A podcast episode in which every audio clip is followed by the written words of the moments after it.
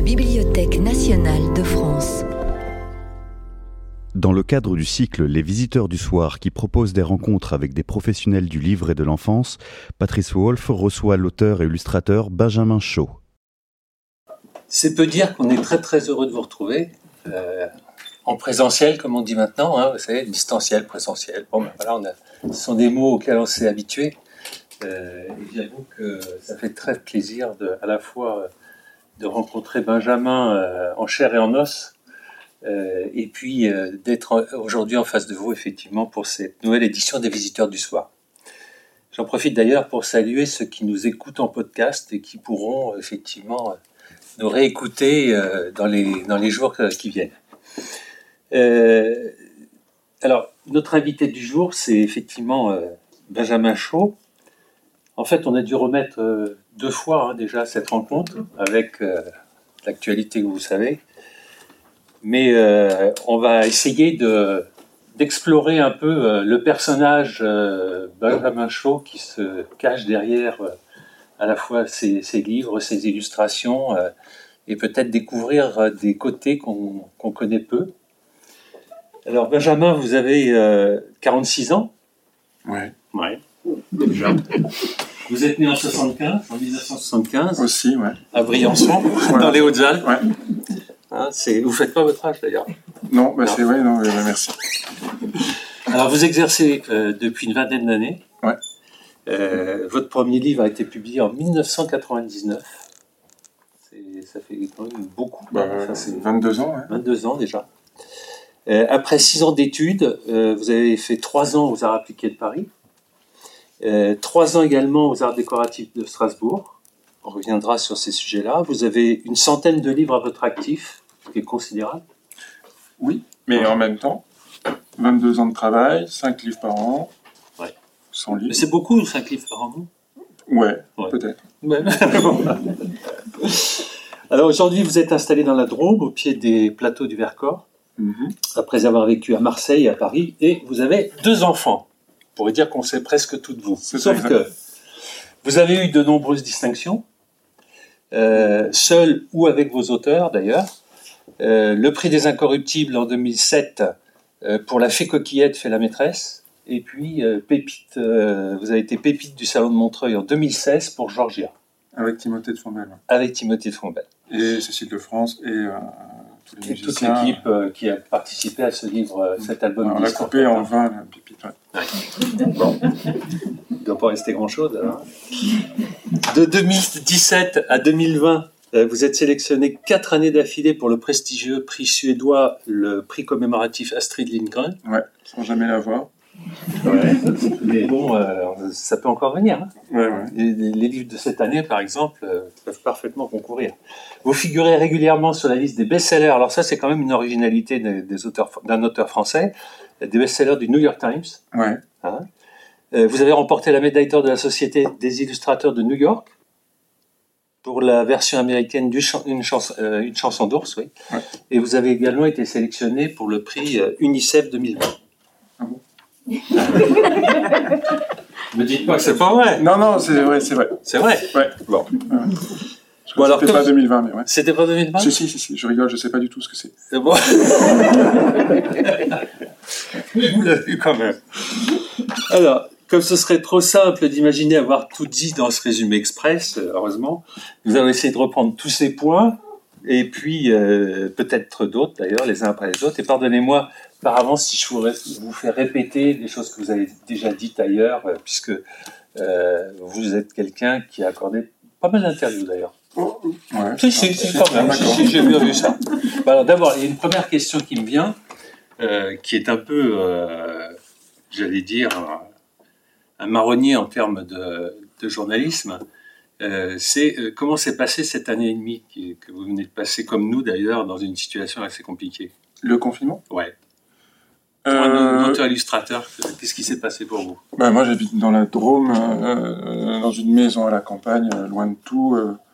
concrètement, il n'y a pas eu de grands changements, sauf qu'on avait des enfants à la maison et que j'allais plus à mon atelier, que je travaillais chez moi. Donc, euh, j'ai récupéré ma table et mon ordinateur et j'ai travaillé chez moi. Je croyais que vous avez horreur de travailler chez vous. Non, mais je suis obligé. Ah ouais. Et, et du coup, non, j'ai fait une tendinite quand même. Ah ouais Je sais pas si c'est. Et euh, du coup, j'ai j'ai- j'ai- j'ai- j'ai arrêté de travailler et j'ai je, je me suis acheté un téléphone portable. J'ai pu aller sur Instagram et j'ai fait des dessins autres que, euh, que ce que j'avais l'habitude de faire parce que je pouvais plus trop travailler, donc euh, j'ai- j'ai j'ai fait des dessins érotiques euh, Oui, j'ai vu ça. ouais.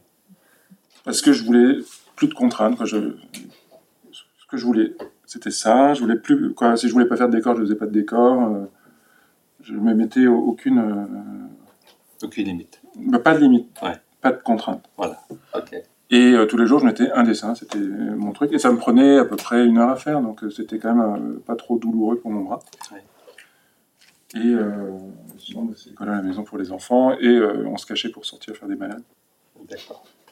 Sans masque. Ouais. non, mais. euh, Et, et non, mais ça m'a permis de, de, de, de faire une pause, de réfléchir à ce que j'avais envie de faire. Et ce, ce, de- ces dessins pour adultes euh, que j'ai mis sur Instagram, ça m'a pas mal euh, ouvert de nouvelles choses. Du coup, il y a une éditrice qui m'a contacté, on va en faire un livre. Du coup, il y a un dessinateur de bande dessinée qui est aussi auteur qui m'a contacté, euh, je suis en train de faire une bande dessinée pour ados avec lui. Il y a, il y a eu pas mal de, choses qui se sont passées dans cette année où j'ai pas fait, du coup, aucun salon du livre D'accord. et euh, où euh, j'ai moins travaillé parce que j'étais euh, un, peu, un peu blessé. ouais. D'accord. On reviendra sur tous ces sujets, euh, notamment les dessins érotiques. Mhm. Il y a quand même quelques illustrateurs de livres de jeunesse qui de temps en temps se Ben, aller, ça rend euh, fou euh, de ouais, faire ouais, des choses sur le Je pense notamment à Bruno Hetz, par exemple, qui aime bien aussi faire ce genre de choses. Ah bon? Oui, oui. D'accord. Non, mais moi, le, le- le modèle, c'était Tommy Ungerer, quoi, un peu, mais... euh, Ah bah oui, là, non mais là, on est dans l'excès là. Ouais, Alors, je te disais, vous avez passé votre enfance à Briançon, Ouais. euh, une ville d'environ 20 000 habitants, si je ne m'abuse, euh, 30. située à 30 000 C'est ça que je crois, ouais, non, pour moi, c'est- non, mais après, oui. D'accord. Donc c'est à quelques kilomètres de l'Italie. Ouais, C'est une ancienne ville de garnison. ouais. Et c'est surtout devenu, C'était en une ville fait... de garnison, hein, c'est plus... hein. C'est plus non. Non, c'est une, c'est une bibliothèque, C'est maintenant. une ancienne, j'ai dit. D'accord. non, mais c'est une bibliothèque, maintenant, la gamme. En tous les cas, c'est devenu surtout une ville de sport d'hiver, Mhm. hein, y compris dans votre enfance. Ah, Moi, il y a une question qui m'est venue tout de suite quand j'ai vu ça. Je me suis dit, mais bon, il y a des gens célèbres euh, qui viennent de, de Briançon euh, dans les dans les gens qui pratiquent les sports d'hiver. Ouais. Et je me suis dit, comment, quand on est dans une ville de 30 000 habitants, je veux bien vous faire plaisir sur le chiffre, euh, et qu'on ait une station de sport d'hiver, c'est Serre Chevalier qui est à côté, hein, c'est ça? Ouais. comment on peut échapper enfant à devenir euh, un grand sportif de haut niveau euh, pour faire des, des- des sports d'hiver Ouais, j'ai foncé dans un rocher, moi. Ah D'accord. 30 points de suture. C'est pas une blague en plus. Ouais, ouais. Ouais. Bien sûr, c'était pas de ma faute. Mais euh, ouais, j'étais au club comme tout le monde, hein, et euh, Ouais. dans le village, si tu veux avoir des amis, tu vas au club, quoi. Et mon père est moniteur de ski, euh, tous mes oncles sont moniteurs de ski, guides de haute montagne. J'ai une tante championne du monde de ski, Ah ouais. de descente, ouais. En 83, un truc comme ça. Vous osez pas dire son nom? Elisabeth Shaw, Ah, si, si, bah, elle, était, elle était copine avec Carole Merle. euh, D'accord. et euh, mes, parents ils connaissent Luc Alphand, quoi. c'est, bien sûr. c'est un village, hein, quoi. D'accord. Et, et je m'appelle Benjamin comme le père de Luc Alphand. C'est pas pour rien. Mais bon, c'est. Toujours est-il que euh, moi j'aimais pas la compète et euh, j'étais bien content de m'être euh, cassé la mâchoire. Comme ça, mes parents disent si tu veux arrêter, tu peux. Oula, porte ouverte alors. Voilà, et j'ai Ouais. fait du ski de fond. D'accord. Un jour, euh, puisqu'on est à la montagne, un jour vous m'avez dit euh, que vous avez dit, pardon, pas moi, euh, que vivre dans les montagnes vous avez sûrement donné le goût de l'effort et de l'endurance nécessaire pour finir un album, et surtout que vous étiez beaucoup ennuyé tout seul, et c'est comme ça que vous avez pu développer votre imagination. Quel genre d'enfant vous étiez? Ouais, un enfant qui s'ennuie à la montagne, ouais. Ouais. Ouais. Et longtemps, j'en ai voulu à mes parents hein, d'habiter euh, dans un endroit où on m'a dit rien, quoi. Ouais. Mais après, c'était chouette. Hein. J'allais me promener. euh, Ma mère, à midi, elle hurlait à table. euh, Ça, ça résonnait dans la montagne et, on descendait. Et euh, ah non, j'ai pas mal fait la tête euh, en haut d'un arbre. C'est ça. Ouais, ouais, je- j'étais jamais content. Ouais. Vous boudiez là. Bah, insatisfait plus que boudeur, ouais, mais ouais. Ouais. Et ouais, non, c'était jamais, euh, c'était jamais à la hauteur de mes espérances, la réalité. Donc, euh, je me réfugiais beaucoup dans le dessin où euh, là, j'avais quand même euh, le contrôle sur les choses. D'accord. Alors, quand, quand vous dites j'étais déçu par la réalité, ça veut dire quoi? Ouais, c'est jamais aussi bien Comment que j'imaginais. Ouais, ouais. J'étais toujours. Euh, je sais pas, on allait au resto et en fait, c'était une pizzeria ou euh, comme ça. Et, euh, enfin, c'est dingue. Et euh, après, je faisais la tête et mes parents m'en voulaient et euh, j'allais dans mon arbre. D'accord. Ouais. Non, mais. Ça le montre, quoi. ça nous- Et, du coup, dans le dessin, Ouais. là, j'étais bien. Ah, Il y, a- il y a un point qui m'a un peu, en préparant, euh, qui m'a un peu étonné, c'est que euh, dans une interview, j'ai lu que vous avez dit, quand on vous demandait ce que vous avez gardé de votre, gardé de votre enfance, vous avez répondu une certaine méfiance et incompréhension vis-à-vis des adultes. Ouais. Vous pouvez nous expliquer ça? Parce que entre euh, l'écart par rapport à la réalité Ouais. et puis cette méfiance, et je cite, et incompréhension vis-à-vis des adultes, Ouais. euh, c'est deux choses différentes. Ouais, mais c'est pas incompatible, quoi. Euh, moi, j'ai j'ai- j'ai- j'ai peut-être un léger autisme, mais j'ai j'ai pas les codes pour euh, communiquer vraiment avec. Euh, euh, je vais pas dire mes semblables, mais euh, une bonne partie de l'humanité, quoi. Je j'ai pas le. Je sais pas, Comment vous voyiez les adultes à l'époque? Bah, moi, je me souviens assez bien de vers 7 ans d'avoir eu comme une, une, épiphanie, une révélation, je sais pas, où je me suis dit, mais en fait, euh, quand je serai adulte, ça sera toujours moi, mais dans un corps plus grand. Mhm. Mais euh, moi profond, euh, ça sera le même. D'accord. Et je ne serai pas quelqu'un d'autre. Et ça m'a fait un sacré vertige. Est-ce que ça voulait dire aussi que vous vouliez pas être comme les adultes que vous côtoyez? Oh non, euh, les adultes à l'époque, c'était les années euh, 70-80 dans les, dans les Hautes-Alpes. Ils avaient des pantalons, euh, pas de d'ailes, des chemises à carreaux et des cheveux longs. C'est cool, hein. Ils faisaient des méchouilles. euh, C'est vrai que le côté cheveux longs, c'est Bah, j'ai j'ai raté le coup, ouais. Mais euh, il faut changer. C'est vrai. Et puis, bah, on- si, on les voit maintenant, ils ont aussi la même coiffure que moi. hein. Mais C'est vrai en plus. Mais euh, non, c'était plutôt euh, non, les adultes étaient sympas, mais j'ai jamais, euh, mais moi j'avais du mal avec à lier avec les gens de mon âge aussi. Hein. C'était pas un problème spé- spécifique aux adultes. Alors comment le dessin est venu à vous alors? Enfant, hein, toujours. Ben, je voulais être le plus fort quelque part quand même. Ouais, Et comme c'était ni les maths, ni le français, ni le, ni le ski, ni le ski, ouais. il y avait, il y avait un, il y avait un autre Benjamin dans la Au- classe. non, au club de ski qui, qui gagnait tout le temps. Et euh, quand il y avait les, les, les remises de prix à la fin de la course, c'est toujours au micro, premier, Benjamin, et là mon cœur s'arrêtait, et puis euh, pas Moi j'étais 24e. Donc j'étais pas le plus fort. Et euh, je me suis dit, euh, peut-être dans le dessin, j'arriverai euh, à, me distinguer. Et comme euh, on était 12 dans la classe, eh ben, j'étais le meilleur en dessin. Et du coup, euh, j'ai continué euh, vers là parce que j'y arrivais bien, parce que et puis j'y arrivais bien parce que ça me plaisait, ça me plaisait parce que j'y arrivais bien, et euh, j'ai continué à dessiner tout le temps pour être le meilleur. euh. Et comme à la montagne on était peu nombreux, j'avais l'impression que j'étais fort, quoi, que Il y avait quelqu'un qui vous encourageait un, un- un Oui, bah, instituteur, une- un prof un- Mes parents me laissaient faire. Ouais. euh, j'ai une marraine, euh, quand j'avais une marraine, qui était parisienne et qui travaillait euh, dans, le, dans la musique classique. Elle, euh, C'est euh, la marine qui vous emmenait à l'opéra? Et elle, elle, elle me disait quand tu seras grand, euh, tu feras des études de dessin, tu viendras à Paris. Depuis que j'avais 8 D'accord. ans. D'accord. Et donc c'était. c'était- c'était- c'était- C'était tracé, quoi. tracé. Ouais. Et de vivre à la montagne et de ne pas avoir beaucoup de concurrence, euh, ça m'a donné la foi quand même. Et je pense que si j'avais grandi dans une grande ville euh, avec euh, 10 000 autres euh, enfants de mon âge, j'aurais jamais pensé que j'avais ma chance. D'accord. Alors, vous avez parlé de votre marraine. euh, a une tante aussi qui. Non, c'est, c'est- tout le monde l'appelle ma tante, mais c'est ma marraine. Ah, c'est la même Ouais, ma tante est championne de ski, c'est tout. D'accord. Donc la marraine qui est c'est elle qui était féministe et qui vous offrait des livres? Ouais.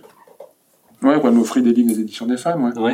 Oui, oui, mais pas que, hein, mais oui, oui, je vais... Non mais ça c'est étonnant quand même parce que euh, à l'époque, euh, offrir euh, des livres des éditions des femmes, et notamment Rose Beaumont, Ouais. à un garçon, c'était quand même osé, quoi, non? À l'époque, hein, je crois. Bah, Aujourd'hui, c'est courant. Il y avait ma sœur aussi, je sais pas pour qui c'était, mais euh, moi, en tout cas, il me fascinait ce livre. Qu'est-ce qui était fascinant dans ce livre? Mais le rose. Uniquement. Il y avait un truc très psychédélique et que je pense que du coup, ce livre ne marche pas. Ouais. En fait, parce que il est pour euh, écœurer, en fait. De, tel- tellement de rose que ça devient écœurant et qu'on a envie de se rouler dans la boue et de, de- de sortir et tout. Et moi, j'étais dans ces pages, il était plus grand parce qu'à l'époque, euh, les éditions des femmes, ils avaient fait un grand livre. Ça a été réédité par Actes Sud en plus petit. Et euh, ça marche pas. Mais euh, en tout cas, à l'époque, moi, j'avais un livre comme ça, et c'était des pages entièrement roses avec des fleurs. des- C'était, euh, moi, je tripais psychédéliquement Ouais, quoi, devant ça. Et, euh, C'était le Power Flower. Et euh, vraiment, j'ai des souvenirs très euh, ouais, psychédéliques et euh, de l'ordre de l'émotion. quoi. Tout le monde le, le- le connaît, ce, ce livre? Ouais. Voyez, hein. Et moi, ça me, ça, ça- ça- me faisait rêver. Mm. Plus de, de... Plus celui-là que les autres. Ouais, en tout cas, j'en ai, j'en- j'en ai un souvenir. Et après, euh, forcément, il y a Pomelo qui arrive. Donc, Ouais. euh, moi, du, du coup, depuis, qu'on peut- de- depuis que j'en parle, euh, j'ai cheminé aussi et je me dis ça doit être lié. Mais je me souviens aussi de Frédéric, de Ouais. Léo Lioni. Oui. C'est ce petit rongeur euh, qui fout rien de l'année, qui, à la fin, quand même, euh, réussit à réchauffer les autres avec des souvenirs de couleurs, de, de sensations, de lumière, de soleil. D'accord. Et puis il y avait les livres de Binet Schroeder aussi. Oui. Et pour les images. Moi, c'est marrant, hein, parce que quand on demande des souvenirs de lecture à, à Ramona, par exemple, Ouais. elle, elle se souvient de son grand-père qui racontait. D'accord. Et moi, je me souviens des images. Mais on se souvient pas des histoires, ni l'un ni l'autre. Mais elle, elle est vraiment dans le texte, dans la narration, et moi, je suis plus dans l'émotion de, de l'image brute. Mhm. Mais ce qui est dans ce que vous décrivez là, c'est en plus euh, des styles très différents hein. entre euh, Binet Schroeder. ah non, mais c'est sûr que euh, Léonie, ouais, c'est du papier déchiré. Ouais. Ouais. Et puis euh, euh, Binet Della Turin et autres, c'est complètement différent encore. Ouais, moi, j'associe un peu quand même. euh, Ah ouais mais- mais ça fait partie de, de ma c'est bibliothèque plutôt d'enfants. peinture, non? Oui, c'est peinture, Ah, c'est, ouais. c'est, euh, avec des ciels, avec des C'est dégradés. formidable. des- ouais. ouais. D'accord. Et alors, à quel moment, c'est intéressant de savoir, à quel moment vous avez décidé que le dessin, vous en feriez un métier? Ah bah, 18 ans, euh, au bac, euh, moi j'ai fait un bac D, Oui. c'est biologie, hein, je sais pas comment ça s'appelle. Mais donc c'était maths, sciences et biologie, quoi. Et je ne savais pas qu'il y avait quelque chose après le bac, en fait. Et du coup, euh, quand il a fallu réfléchir à une orientation, euh, je suis allé à la, au CDI, prendre des trucs de l'ONICEP, regarder un peu. Il y avait vraiment rien qui me plaisait, et je me suis dit, mais si, euh, études de dessin à Paris chez ma marraine, quoi. D'accord. Et donc on a regardé les écoles d'art et euh, il y avait le- les arts appliqués qui correspondaient bien à ce que je- j'imaginais. quoi. Ouais. Et ça a fait un peu rire tous les gens de ma classe qui étaient plus euh, pour devenir garde forestier en fait. Oui. J'imagine. Ouais, euh, bio en- dans les Alpes. Ça faisait drôle. ouais. Et, et moi j'ai complètement abandonné euh, la, la- la- filière scientifique. hein. D'accord. Mais que j'avais choisi parce que j'étais pas fort en français, que j'étais pas fort. euh, je faisais ça un peu euh, par dépit. hein. Alors, vous passez trois ans. Ouais. Hein, Mais déjà, je suis pris quand même, alors que je. Oui, déjà, je- oui. c'est- Vous n'avez pas d'autres formations finalement Non, vous j'étais arrivez, allé euh, au mini Beaux-Arts, mais c'était Ouais. pas, sérieux comme, D'accord. comme truc. Non, non, mais vraiment, j'ai eu de la chance. Mais en même temps, c'était comme si c'était normal. hein. Ouais. Et vous vous êtes plus Ah oui, beaucoup. Ouais. euh, d'arriver de Briançon, d'arriver à Paris, il y a des bars qui sont ouverts la nuit, il y a le métro, il y a, les musées, il y a, il y a des gens de ma classe qui comprennent ce que j'aime et qui font la même chose et, euh. Et qui me challenge un peu parce que moi j'étais j'étais persuadé d'être le meilleur et en fait j'arrive là-bas et puis il y en avait qui étaient meilleurs que moi donc tu- ah mais, mais c'était chouette. Ouais. Non, c'était euh, on pouvait aller au Louvre gratuit, on pouvait aller euh, Trois belles années là. Ah ouais, ouais. Et puis chez la marraine. Euh, la première année chez ma marraine, après euh, j'étais- tout seul. D'accord. Il s'est émancipé. Alors, après trois ans à Paris, donc je disais, Strasbourg, hein. vous allez à Strasbourg. Euh, Qu'est-ce qui vous motive à l'époque pour aller à Strasbourg? Parce que vous auriez Bah, il y a une, vous sélec- dire, il y a une bon, section illustration. Et euh, Ouais. moi, Mais il y avait d'autres- villes dans lesquelles il y avait des sections illustration. Non? Non. Ah bon Voilà. À Lyon, non? Bah, il y a, y a, y y à Lyon, mais c'est payant. Ah oui. C'est cher. Ah oui, d'accord. euh, Non, non, moi j'ai fait, euh, j'ai fait, le- euh, on a, aux arts appliqués, j'avais fait le tronc commun euh, la première année où on fait tout et après euh, il faut choisir euh, où on va et euh, donc il y en a qui allaient en archi d'intérieur, en métal, en design, en mosaïque, textile. moi je suis allé en image de communication parce que c'était le truc qui était le plus en 2D euh, où on dessinait le plus. D'accord. Et là il y avait euh, Jean-Christophe Chosy qui est euh, auteur et dessinateur de bande dessinée, et qui, est, qui était prof d'illustration, et qui était vraiment super, D'accord. Et, euh, et qui nous a appris, euh, quoi qu'il faisait un cours d'illustration, et c'est ça qui me plaisait plus, plus que de faire de la pub, plus que de faire des affiches, plus que de faire du graphisme, que, que je comprenais pas trop, mais euh, en tout cas l'illustration c'est ça qui me Mhm. plaisait, ouais. Mhm. ou la bande dessinée. Ou la bande dessinée. Et du coup j'ai tenté les arts appliqués de Paris et de Strasbourg, Oui. les arts déco, pardon. Les arts déco. Parce qu'à Paris, il y a une section illustration aussi euh, aux arts décoratifs. Donc j'ai tenté les deux. Et tous mes amis allaient à Strasbourg. Ouais. Donc, je suis allé à Strasbourg. Et puis j'avais envie de changer. Et à Strasbourg, vous rencontrez un géant, Claude Lapointe. Ouais. Comment ça s'est passé avec lui? Ben, euh, ben, super, vraiment super. Euh, c'est, il, il avait juste pas envie de me parler. Super.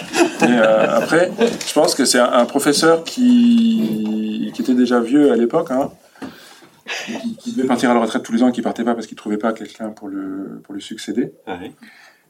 Et qui avait vu passer beaucoup d'élèves et euh, qui euh, qui devait, moi j'imagine ça hein, pour me réconforter, qui devait se dire, bah, lui il est ce type-là d'étudiant, il faut le pousser, lui, euh, il faut le laisser se démerder. Moi j'étais dans le cadre, on le laisse se démerder.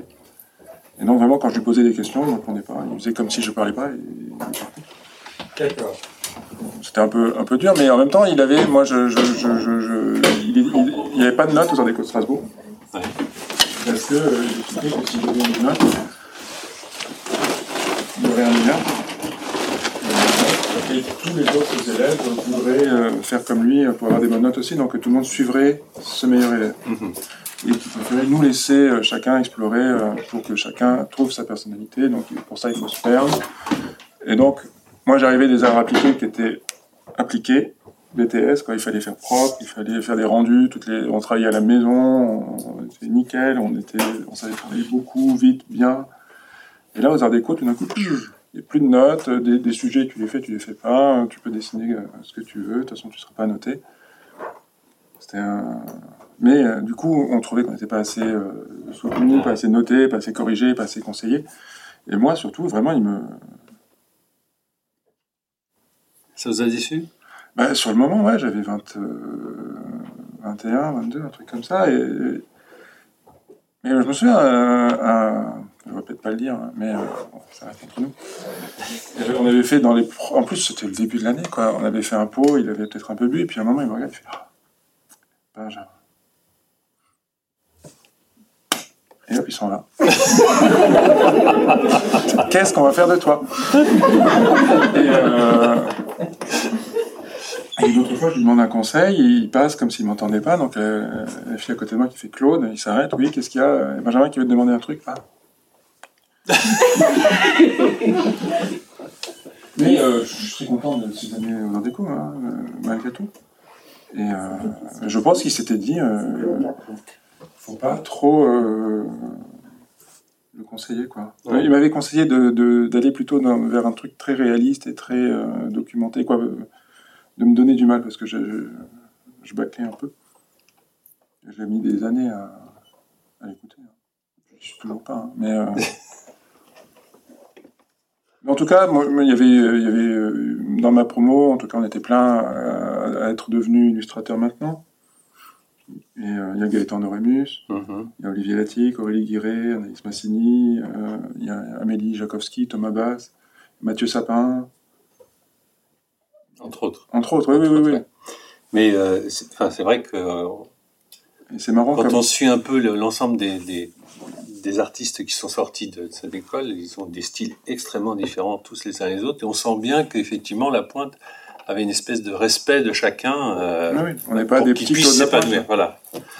C'est pas des clones. Non, c'est pas des Claude. Or, euh, on aurait pu, euh, compte tenu du, du style très marqué de la pointe. Ouais, ouais. Que j'aime pas trop. hein. Mais euh, sorti de là, il- la, la- la promo d'après, ils ont tous fait de la BD. C'est Boulet, c'est Ah les ouais. Amandelles, c'est euh, celui qui fait Lou, j'ai oublié son nom. Euh, quand ils- tous, ils ont fait de la BD après.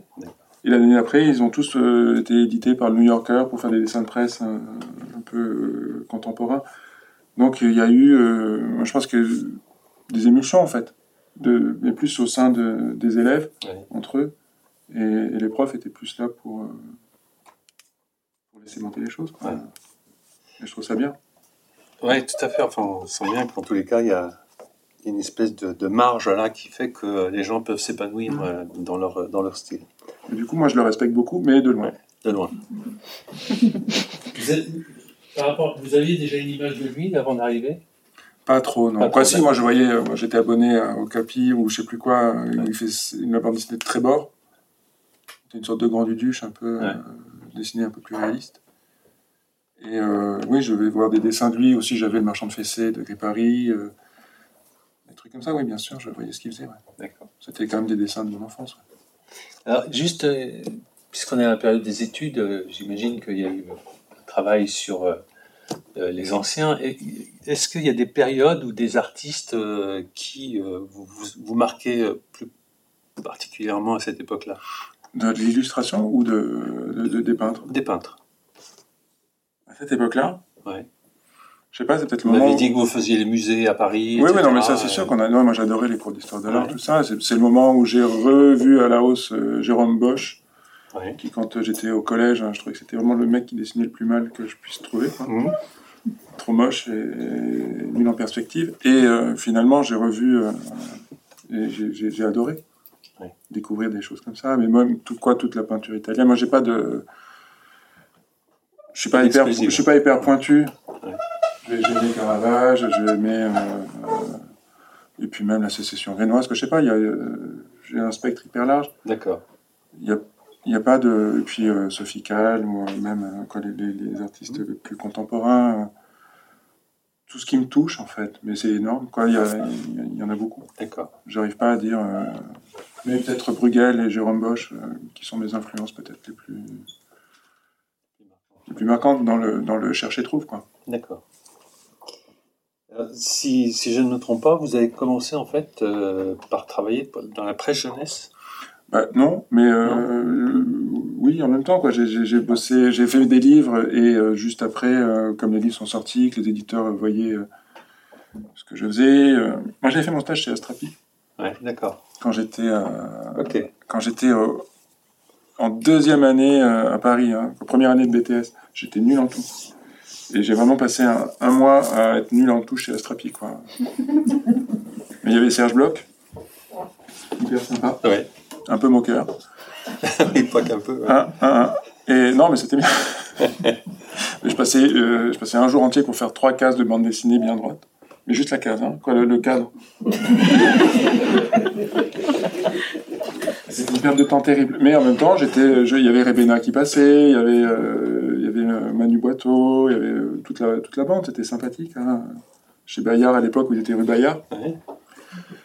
Et euh, non, j'avais. C'était chouette, hein, mais euh, j'ai vraiment fait que des trucs nuls à cette époque-là. Et après, quand même, ils m'ont euh, ils m'ont quand même donné du boulot. Ah, d'accord. Donc vous avez quand même fait Des années plus tard, ouais, j'étais dans la Strapi, ouais, ouais. Et euh, dans euh, tous les magazines Milan, les premières lectures, j'apprends à lire, j'aime lire. euh, et puis ça m'allait pas. hein. Ouais, ça n'a pas duré. Non, non, non, ça m'a pas Non. plu. C'était trop rapide, ouais. c'était mal imprimé, c'était horrible quand je voyais le truc arriver. Je me dis, ah, mais j'ai fait ça. Et ça, ça, la, la qualité d'impression, ça joue quand même beaucoup sur mes dessins, en tout cas. Ouais. Mal imprimé, c'est horrible. Et bien imprimé, je préfère. Et, euh, et puis, quoi, non, c'était, il fallait répondre en 15 jours, et moi, je, je mets plus de temps, en fait, à, à démarrer. D'accord.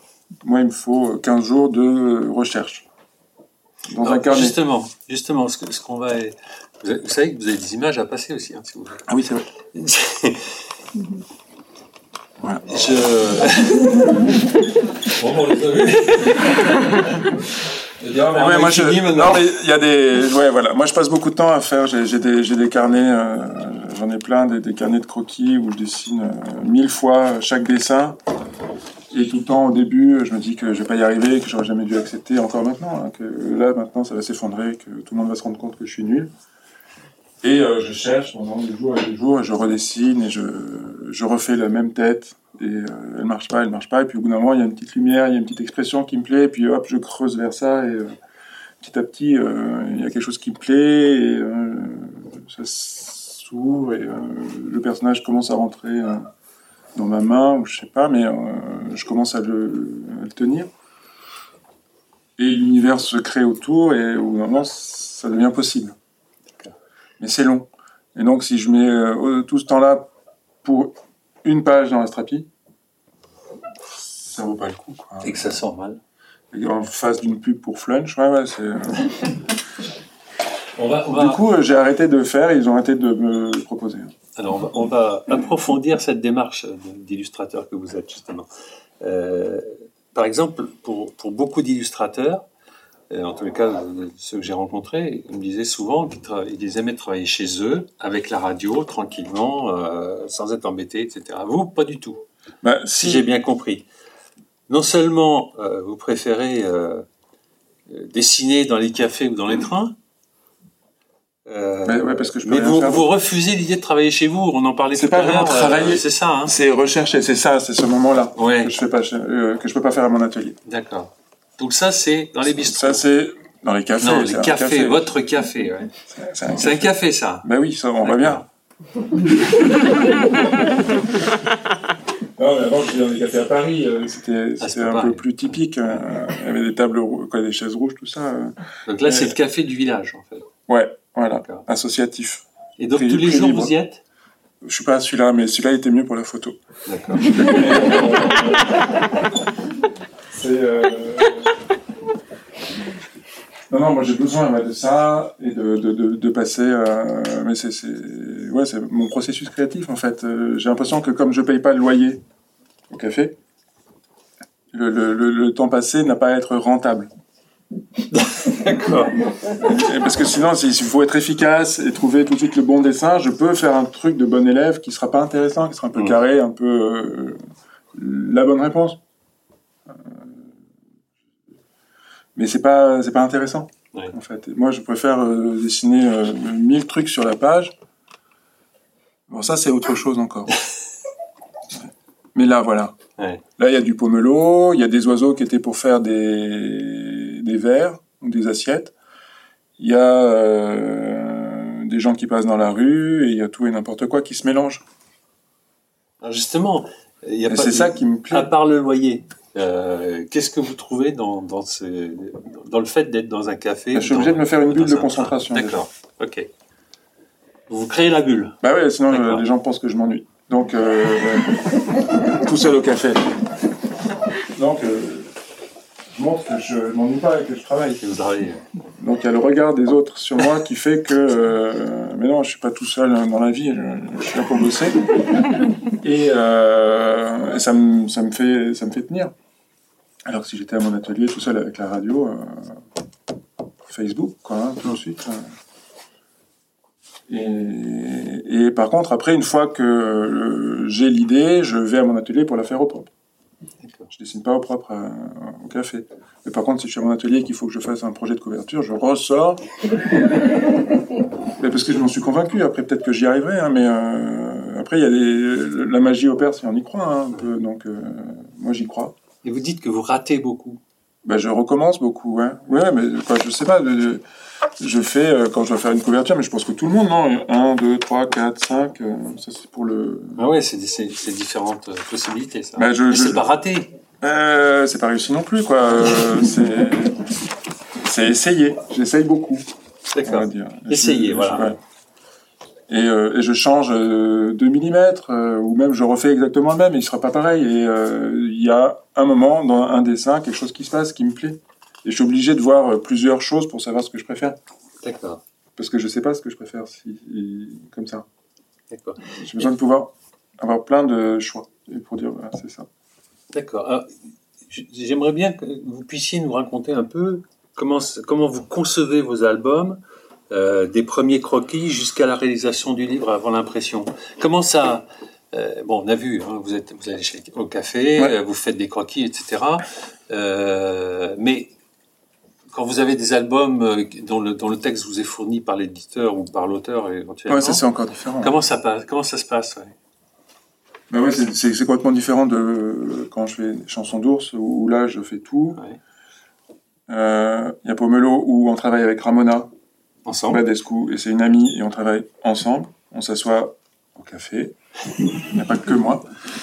Et euh, on, on parle et on dit bon bah alors qu'est-ce que qu'est-ce qu'on va faire cette fois? Et c'est pas elle qui décide le texte et moi qui décide les dessins. On se dit ben on fait un truc sur on va faire Pomelo amoureux ou Pomelo rêve ou Pomelo a peur ou Pomelo se demande et on fait euh, des on a des banques d'idées en fait. On Mhm. fait des listes de euh, qu'est-ce que de quoi on avait peur quand on était petit et on parle, on rigole. Moi je dessine, elle elle réfléchit. elle est très lente et moi ça me c'est un panda, elle, euh, elle peut passer une demi-heure sans bouger à réfléchir à une virgule ou pas de virgule. Et moi, je, j'ai fait 20 dessins, et je propose, je propose, et puis au bout d'un moment, elle dit, ah ben ça, euh, mais si tu fais l'inverse. et, et hop, ça se débloque. Et on passe des semaines au café, à perdre du temps. Et au bout d'un moment, euh, tac, tac, tac, tac, tac, toutes les pages sont dans l'ordre, et tout se répond, tout, euh, il y a une magie, quoi. C'était là, en fait. Mhm, mhm. Et on n'a pas perdu de temps, en fait.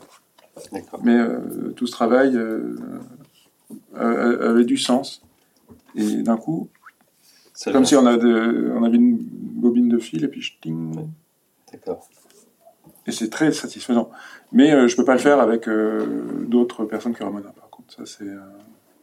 Et quand, ça, quand on passe à l'édition avec Ramona, euh, rien ne bouge, l'éditeur prend les choses comme vous les aviez, Ah bah, les ils, ont pas- inventées ils ont plutôt pas intérêt, ouais.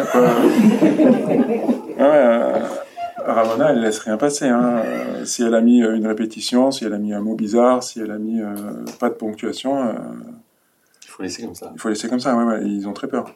D'accord. Ouais, mais par rapport à cette histoire de virgule ou pas, un jour il y avait l'éditeur qui était, c'était quoi, Alain Michel, donc fallait que ça parte vite à l'impression, et il demande le- la validation, et Ramona, elle a envoyé ce mail que j'ai gardé, euh, qui était euh, j'hésite encore entre une virgule ou rien.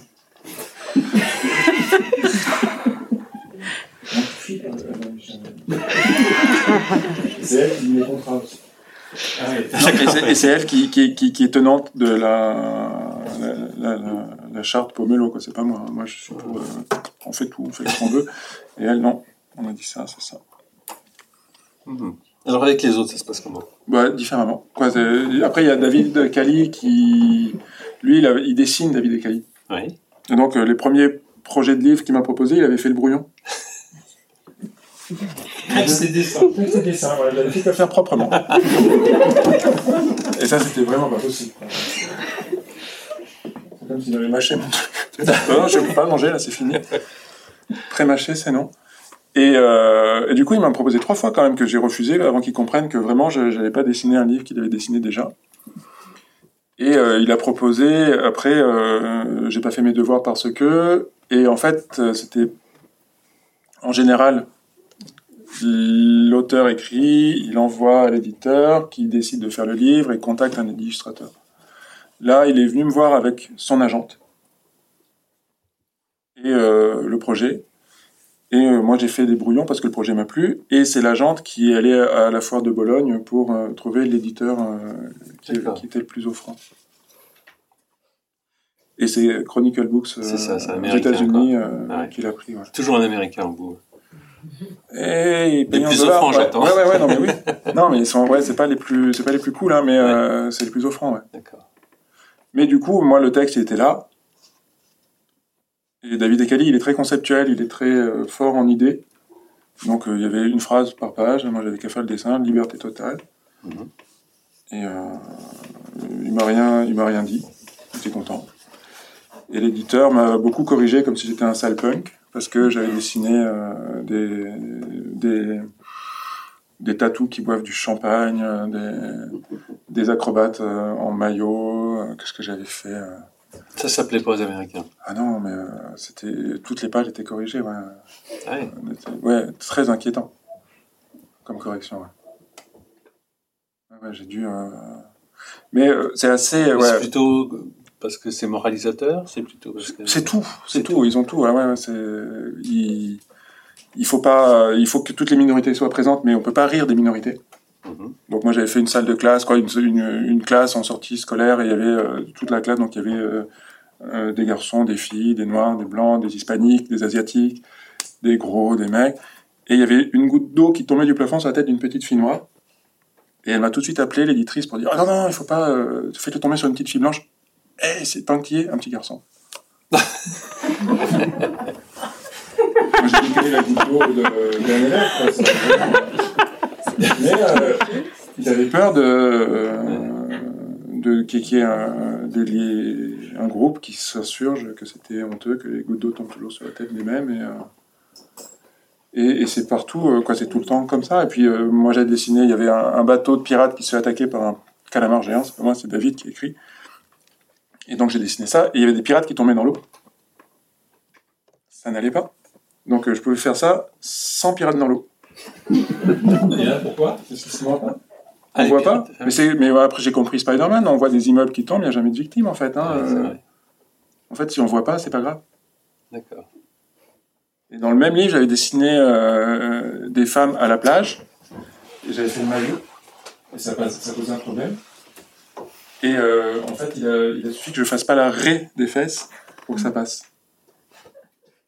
C'est-à-dire euh, Ouais. comme ça. Fait pas du tout ce... Ah, c'est fait exprès. C'était. euh, Mais là, on comprend mieux les films américains, quoi, quand on, on voit ça. C'était. euh,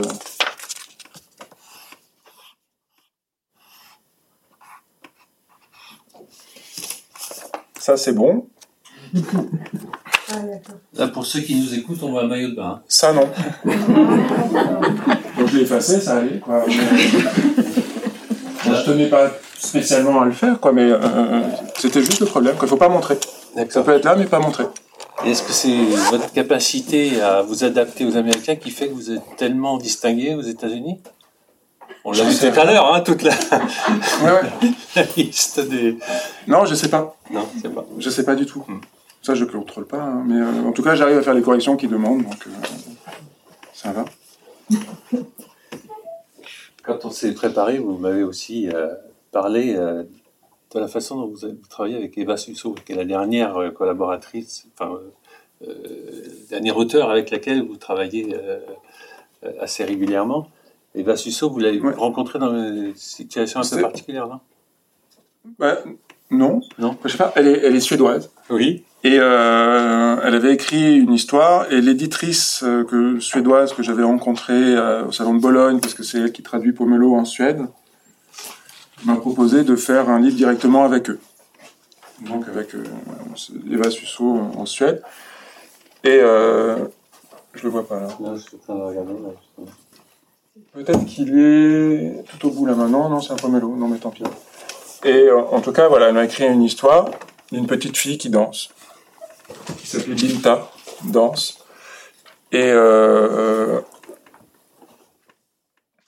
moi, j'ai demandé quand même à, aller en Suède pour faire le livre, plutôt que, que le faire chez moi, parce que ça me, ça me frustrait un peu de ce, qu'il n'y que mes dessins qui voyagent.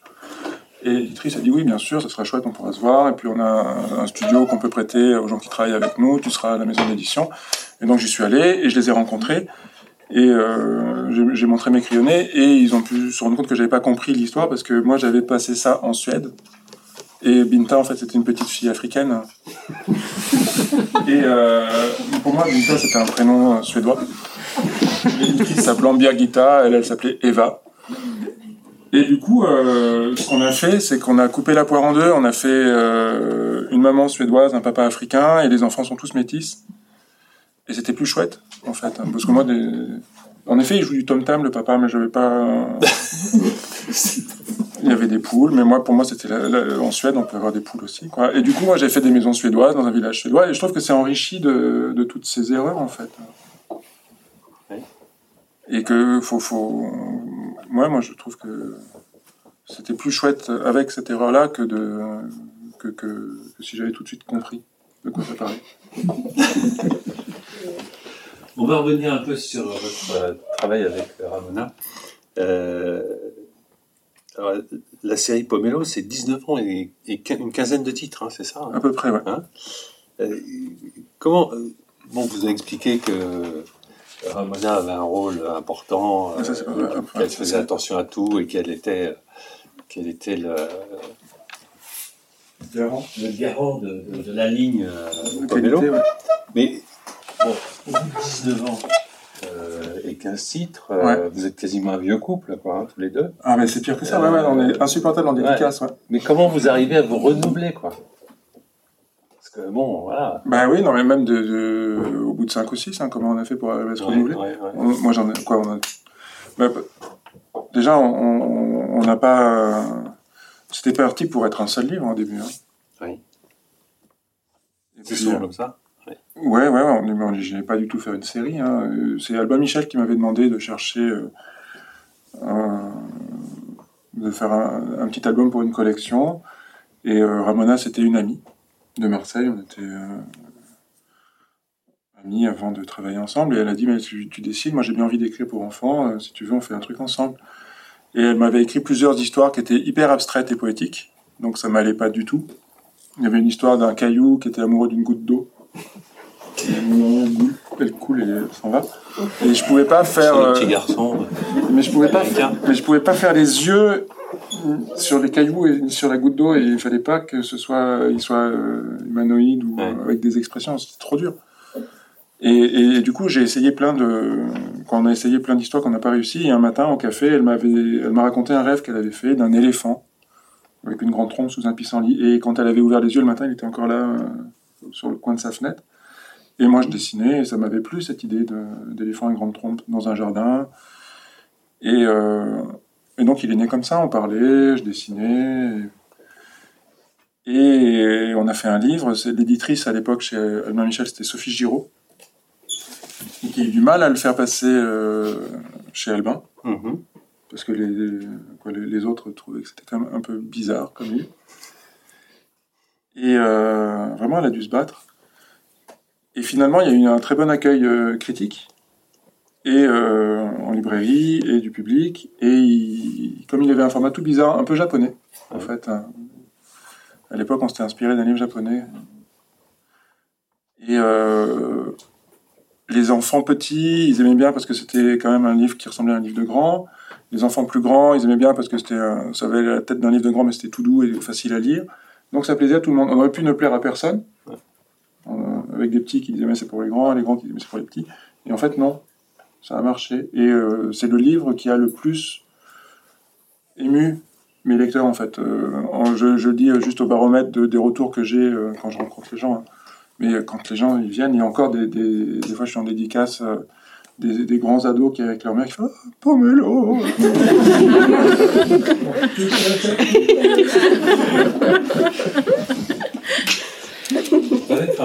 Ouais, vous avez fait d'autres livres. ouais, ça n'a pas marché. Euh, bah, justement, L'amour, Monstre Chéri, à trois, enfin, il y a eu cinq albums. non, à 3, c'est Olivier Balèze. C'est Olivier Balèze. D'accord. Donc, il y a eu cinq albums dans tous les cas. Peut-être, ouais. Et les autres n'ont pas marché? Non. C'est pas un peu frustrant de, de se dire qu'il y a que Pomolo qui. Ah non, c'est bien qu'il y ait Pomelo. Ouais. Non, mais les pas, autres. moi, hein. je- je- je- Les autres. Euh, ils sont moins bien. Quoi, je sais Bon, pas, moi j'ai arrête. raté, j'ai vraiment l'impression d'avoir raté beaucoup de livres. hein, C'est euh, C'est pas un problème. ouais. Ouais. C'est comme ça que j'ai appris à, de- à dessiner. hein, c'est en ratant des livres. C'est pas, euh, j'étais, je suis pas sorti de l'école euh, prêt et puis je fais que des trucs super. Mhm. J'ai beaucoup raté. Et quand je revois les vieux livres, je me dis ils étaient sympas les éditeurs dans les années 2000. hein. On va revenir à vous, justement. Ouais. Quand on regarde votre bibliographie, euh, vous avez deux livres en tant qu'auteur-illustrateur en 2000 et en 2001. Ouais. Alors, les si j'ai bien compris, ouais, il y a le 7 catastrophes et puis la princesse de la pluie. Ouais, ils sont là. Ils sont là. Euh, ça, c'est pour le diplôme de fin d'études, c'est ça C'est ça, ouais. Et puis, alors, plus rien jusqu'à 2011. Ouais. C'est-à-dire, ça fait 10 ans euh, sans, sans, sans écrire, ouais. Euh, que c'est- Qu'est-ce qui s'est passé pendant Bah, ces j'ai 10 ans dessiné.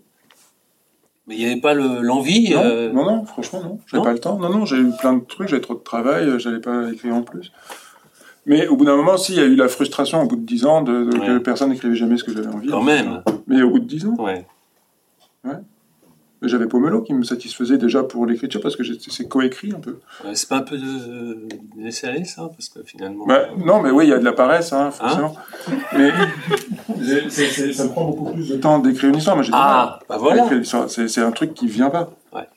J'ai j'ai pas. euh, moi, je connais plein de de- de- d'amis, euh, plus auteurs d'ailleurs qu'illustrateurs, qui ont qui ont des, des, des projets plein leur chapeau, quoi. euh, Et qui, qui en ressortent de temps en temps et qui le font. Moi, j'ai rien sur le feu jusqu'au moment où on me demande un truc et je le sens difficilement. Mais sinon, je suis en train de faire ce que je fais. Et, euh, Mais en plus, quand vous, quand vous avez sorti euh, le suivant, l'album en tant qu'auteur-illustrateur, ça a vachement bien marché. Quoi. bah, il a fallu ce temps-là pour le faire. Hein, dire. chaussettes et puis une chanson d'ours, ils sont nés comment alors ces, ces livres-là? Bah, Adieu Chaussette, il est né dans un carnet euh, comme ça. J'avais dessiné euh, un lapin et euh, son maître. Un petit Près du café Notre café? Ouais, sûrement. Et euh, j'aimais bien l'ambiance. Moi, les, livres, en fait, ils viennent de- de- de- d'une ambiance, ouais, d'un moment, d'une situation. de- Et euh, ce petit garçon, il avait l'air un peu romantique. Il avait ses cheveux dans le vent. Il était un peu en train d'expliquer quelque chose. Et le lapin avait des grandes oreilles. Et euh, je sais pas si. euh, Il est là, Il est là, oui, juste là. C'est devant toi, le premier. Ouais. C'est cette image-là. Ils sont pas encore dans le vent, là, les, les cheveux. Non, non, mais c'est pas la couverture, le premier dessin. C'est jamais la couverture, c'est à la fin la couverture. Voilà. C'est celui-là. Il y avait ça, quoi. Le lapin et le petit garçon qui est en train de. Comme s'il lui expliquait le monde, et le lapin, il a les oreilles devant les yeux. C'est ça que j'aimais bien, c'est que le. Il est avec son acolyte, et l'acolyte est tellement nul qu'il voit pas du tout. euh, Et j'aimais bien ce, ce- ce petit duo, mais je savais pas ce qui allait se passer. Peut-être que c'était. euh, Ils allaient rattraper des braconniers, trouver un trésor, euh, une enquête, je sais pas quoi. J'aimais bien cette idée d'association. euh, Sherlock Holmes et, euh, et l'autre, là, je sais pas. et euh, j'ai mis des mois à tourner ce truc et à pas trouver, en fait, ce qui, ce qui pouvait se passer. Mhm. Et un jour, au bar, au café, donc c'est un soir, j'en parle à une amie qui me dit, mais moi, j'ai je, je, connais un, enfant, euh, quand j'étais petite, et j'avais un voisin, il avait un lapin et puis il l'a abandonné parce qu'il en avait marre. Et ils l'ont donné au, au fermier d'à côté qui l'ont cuisiné. Et, voilà. et j'ai dit, mais c'est génial, c'est ça qu'il faut faire. Quoi. Et là, tout d'un coup, j'ai eu toute l'histoire. Cette image était au milieu, et tac, tac, tac, il y avait ça au début, tac, tac, tac, ça à la fin. J'allais l'écrire à l'imparfait comme crime et châtiment, première personne, tout ça. Et tout était, mais ça a eu deux heures. Et euh, c'était là, quoi. Et donc je l'ai- proposé à Sophie Giraud, qui à l'époque avait créé Helium. Oui. Donc, qui était chez Michel Michel. et qui est passé euh, chez. par Naïve et après Helium. D'accord. Et, euh, Mais c'est pas elle qui vous l'a demandé, ça. non, je suis allé la voir j'ai dit, hey, j'ai cette histoire. Et elle a dit, ah, super, on fait ça. Et puis voilà. D'accord. Et la chanson d'ours?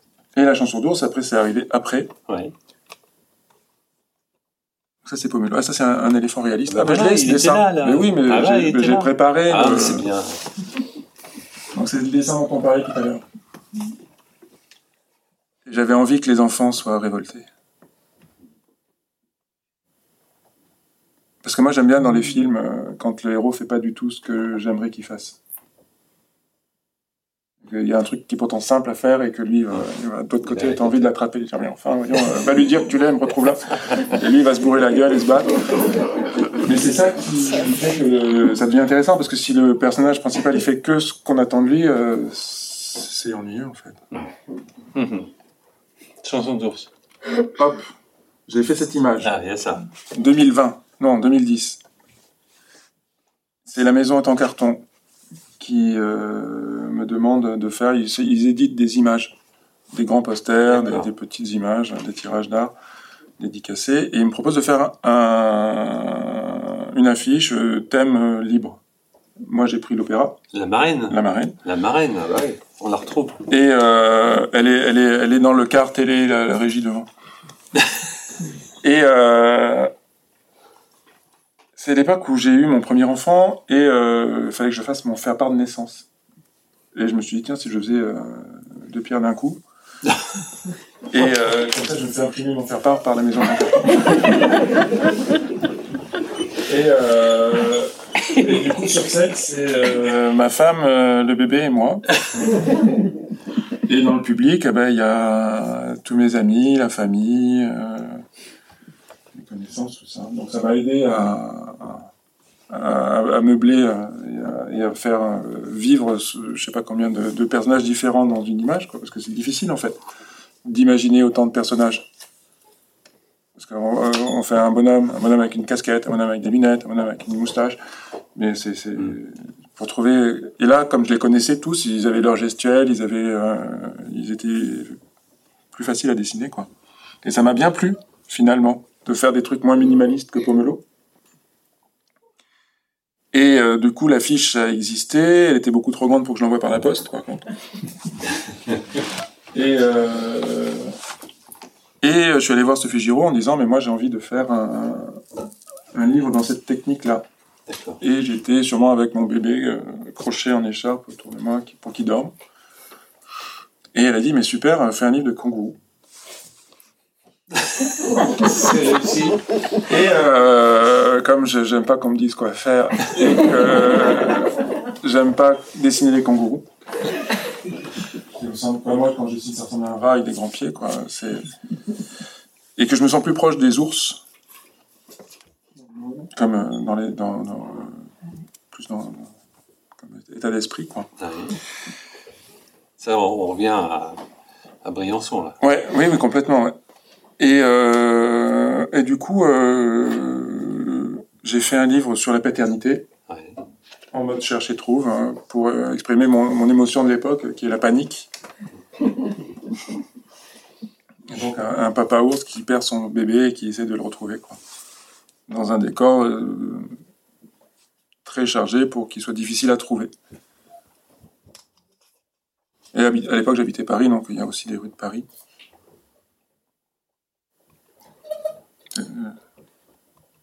Et avec des traces des pomelos et des chaussettes qui, Ah ben ça, euh, qui il y a- s'infiltrent. mais c'est difficile de pas le faire en fait. Parce qu'au bout d'un moment, je sais pas quoi dessiner, et je dis euh, des trucs que je sais faire et hop, je mets, Et puis ça s'auto-référence, mais ça devient, mais c'est très autobiographique. Là, je suis dans l'image au café avec mon fils en écharpe. Les, les gens qui arrivent à droite, je les connais. Quoi, y a, y a- je mets plein de trucs que que personne ne voit, mais euh, que, que moi je, je sais. J'imagine que quelque part ça enrichit le dessin. En tout cas, moi, ça me, ça me fait marrer tout seul et c'est important parce que c'est long comme travail et solitaire. Donc, euh, c'est bien de- d'avoir des trucs qui me tiennent et de, de- de placer les choses en fait. De me dire, ah, ça, je l'ai fait. Hop, image suivante. Il y a un côté un peu euh, collectionneur ou trésor ou un truc comme ça. Où, euh, je suis content d'avoir fait ça. Hop, l'image d'après. Et donc, l'ours, euh, bah, finalement, ça va faire une série aussi derrière. Ben, ouais. Mais c'était pas pas parti pour faire une série. Hein. Et un deuxième enfant? Ben, du coup, j'en ai fait. Ouais, alors, euh, en fait, Comme il a fait 100 Le- le- livres, s'il avait fait un livre pour chaque enfant, je me dis Non, pas. j'ai deux enfants connus. Mais euh, il y a. euh, voilà.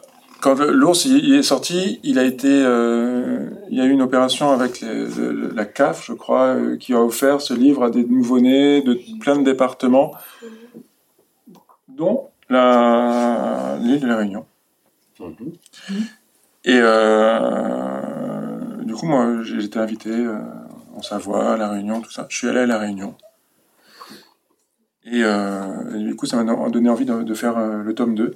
Ouais. Et comme le premier avait bien marché, Sophie Giraud était d'accord, donc on a fait le tome 2 euh, à La Réunion, quoi. Et après, j'ai eu un deuxième enfant, donc il a fallu que je fasse un tome 3. Pour lui? Oui. Quand même, ça serait pas juste. J'ai fait aussi une affiche. hein. Ou enfin voir la mer. La mer des. Ah oui, alors ça oui. Alors ça c'est un problème, c'est avec ma femme ce problème-là. C'est pas. dans le premier, il n'y a pas la mer, ouais. Mais ça marchait pas dans l'histoire. Non, non plus au deuxième.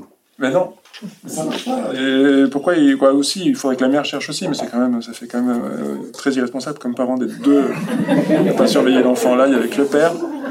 Je sais pas, moi c'était un truc entre mon fils et moi. Ma femme était très vexée, mais du coup j'ai mis euh, quand même euh, dans la dernière image euh, de chanson d'ours, qui est rouge, ben voilà.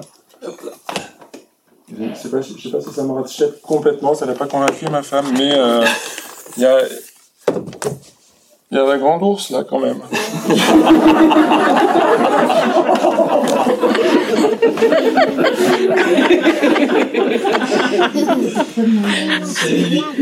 Non, mais, non, mais pendant que je le faisais, elle me disait, mais, mais la mère, mais la Je disais, mais si jamais ça marche pas. Et, et j'ai préféré sacrifier mon couple à la, à la cohérence de l'histoire, quoi. Et, euh, et du coup, j'en ai fait un quatrième et un cinquième. euh, mais chaque fois, c'est un an de travail, quoi. C'est, ça me fait peur hein, quand je Et commence à toujours aussi nouveau. difficile entre l'écriture et le... Ouais, J'essaie que ce soit justifié chaque fois et de trouver quand même euh, un, un ressort. Mais bon, j'ai mes enfants qui sont quand même une petite source d'inspiration.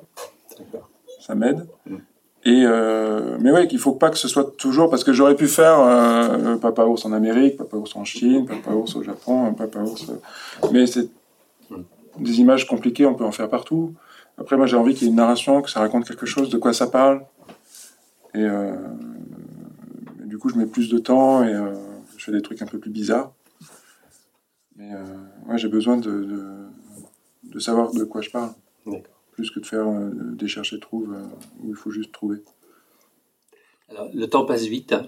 on, on avance, euh, on est obligé de passer à, à d'autres sujets qui sont, euh, qui sont aussi importants si on veut avoir un petit échange derrière euh, de questions. Euh, et j'aimerais qu'on parle de bande dessinée, justement, vous l'avez évoqué tout à l'heure. Ouais. Euh, avec, la, B- avec la BD, vous avez un drôle de rapport. hein. C'est un peu euh, court après moi, je que je attrape. Hein.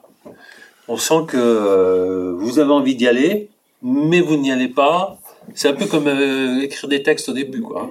Mais c'est, c'est, c'est... Moi, j'en ai fait de la BD un peu euh, avec Nathan, à l'époque où je travaillais pour la presse. Ouais. Je faisais une double page tous les mois dans euh, Superscope. C'était une BD un peu rigolote avec une patate qui parle, hein, qui était magique, un peu, qui s'appelait Super Magnifique. Mm. Et ça me, ça me faisait bien marrer. Et j'en ai fait euh, peut-être deux ans, euh, tous les mois, deux pages. C'était, un bon rythme, ça me plaisait. Puis ça n'existe plus, Superscope. Mm. Et j'ai essayé de, de, de, de, de faire un, un long récit. Mais euh, deux pages, c'est facile. faire euh, 54 pages, autre chose. c'est autre chose. ouais. Ouais. Ah, vous avez quand même euh, sorti un deux tomes euh, de bande dessinée chez Delcourt. Euh, C'est tous super-héros dans un cadre un peu particulier, hein, puisqu'il s'agit en fait d'une opération euh, contre le racisme initiée par la fondation de Liliane Thuram. Ouais. Euh, comment cette aventure elle est venue? C'est- On est venu vous chercher euh, Bah, c'est c'est vraiment euh, Delcourt qui avait décidé de faire ce livre. C'était euh, pas longtemps après euh, l'attentat du Bataclan euh, et euh, il voulait faire un livre sur le vivre ensemble et la tolérance et euh, ils se sont dit que Lilian Thuram il serait pas mal comme porte-étendard en fait avec son association contre le racisme. Et donc ils l'ont contacté et il a dit moi je veux bien mais je sais pas faire de bande dessinée donc ils ont dit pas de problème on te met un auteur donc il y a eu un auteur maison c'est Jean-Christophe Camus Mhm. qui fait des BD chez Delcourt et qui est éditeur aussi là-bas. Et euh, ils ont proposé à Olivier Talek de faire les dessins. Olivier Talek a dit ouf Et il a dit mais demandez plutôt à Benjamin Chaud. Et donc ils D'accord. ont demandé. Ouais, d'accord. Donc c'est un euh, projet d'éditeur en fait. ça. Ouais. Et moi j'étais content de faire de la BD donc j'ai accepté. ouais. Et euh, c'était compliqué parce que c'était quelque chose de très didactique sur euh, une maîtresse qui explique aux enfants qu'il faut pas être raciste. Et euh, dans les premières versions, c'était vraiment la maîtresse qui parle et les enfants qui écoutent. Et pendant 30 pages, quoi, dans la classe. Une petite sensation un peu de, de. Et il se passe rien d'autre que euh, on, t'assène un, un discours euh, qui, est- qui est le discours de l'Union Thuram, qui est bien hein, en soi. Mais euh, c'était pas incarné. Oui. Et c'était vraiment euh, difficile. Donc moi, j'ai j'ai essayé de leur dire, écoutez les gars, quand même, euh, il faudrait qu'il- que, que, que ce soit transcendé, que ce soit, en fait, un, un récit, s'il est vécu, il touche. S'il est balancé dans la tronche, ça traverse. Quoi. Mhm. Si on dit, c'est pas bien d'être méchant, ok, tu poses le livre et tu, tu passes à autre chose. Quoi. Alors que si, si tu vis dans la- ce qui arrive à travers le- l'expérience du, du personnage, ça te marque plus profondément. Donc on a essayé de faire en sorte que ce soit un peu plus incarné, mais c'était... Moi j'ai pas trouvé ça hyper, euh, hyper satisfaisant à la fin. C'est un Mhm. livre d'éducation civique qui, que je, je- qui peut être étudié en classe, et c'est important ce que ça raconte, mais euh, la forme n'est pas... Moi je suis pas... Pas fou là-dessus. Ouais, ouais, ouais. Même si je devrais pas dire du mal de mon travail, et du- surtout des autres. Alors, il y, a- une autre euh, clin d'œil à la BD, on va dire, c'est les petits marsus, Ah oui, mais d'ailleurs il est parti, pourquoi il est parti? Qui en fait euh, c'est assez paradoxal parce que c'est à la fois, Je ne contrôle plus l'ordinateur, hein, c'est plus moi qui. c'est à la fois, ça y est, Ah si, ça va. c'est à la fois un clin d'œil à un Franquin. Moi, c'est pas un, un clin d'œil, c'est une. Oui. Hein? Bon, c'est clairement euh, une. Oui, oui. Voilà, mais c'est pas une bande dessinée. Bah non. Eh ben non. Bah oui, mais Alors non, mais euh, bah, je, je, j'y arrive pas, c'est tout. Ah, C'est euh, non, mais moi, on m'a proposé, c'est Little Urban qui m'a proposé hein, image. de.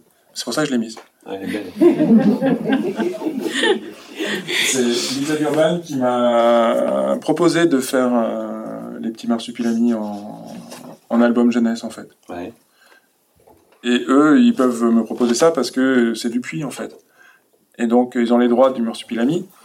Et il y a, il y a aussi euh, la fille de Franquin, Isabelle Franquin, qui qui a pas les droits d'auteur, mais elle a les droits moraux. Mhm. Donc, euh, on lui a demandé si elle était d'accord que ce soit moi qui le fasse. Elle a dit oui. Je lui ai montré les crayonnés. Elle a dit ok. Je lui ai montré les images couleurs. Elle a dit d'accord. Et donc, elle a validé toutes les étapes du livre. Mais moi, j'aurais tout seul, j'aurais jamais même, même pas pensé en fait hein, à, à le faire. Ah oui, d'accord. Et après, moi, j'ai essayé surtout de pas copier parce que j'y arriverais pas. Et de partir de mes souvenirs de lecture du Marsupilami quand j'étais petit, parce que je les ai lus et que ça m'avait. Moi, ce qui me plaisait, c'était la forêt vierge, le- les espèces de sensations de, douceur, euh, tout le monde endormi les uns sur les autres, euh, avec des, des plantes exotiques et des couleurs un peu, euh, un peu vives. Hum, mais du coup, je m'étais pas, euh, j'avais pas regardé euh, comment étaient les marsupilamis. J'ai essayé de les faire de mémoire. J'ai un peu galéré pour le marsupilami noir parce que je lui faisais son nez noir aussi.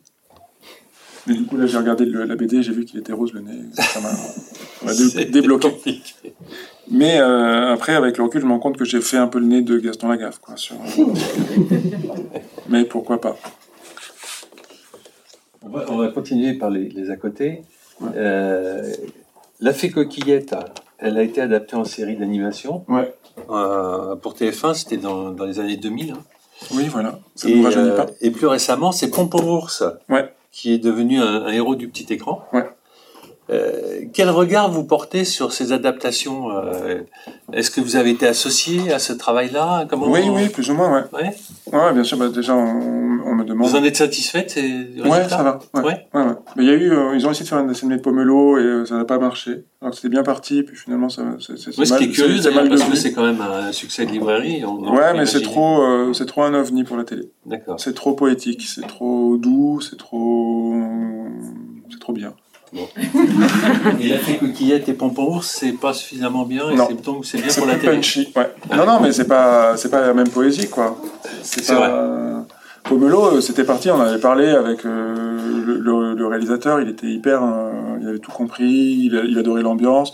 Et plus on avançait dans le projet, plus euh, il faisait des concessions pour les chaînes.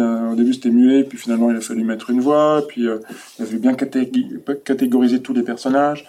Donc il y avait un traître, il y avait une idiote, il y avait... Euh, Ramonel disait mais non, mais enfin, euh, pas- il est pas méchant, lui, des fois il est comme ça, mais des fois... Non, non, mais là il faut, pour le scénariste, ils doivent...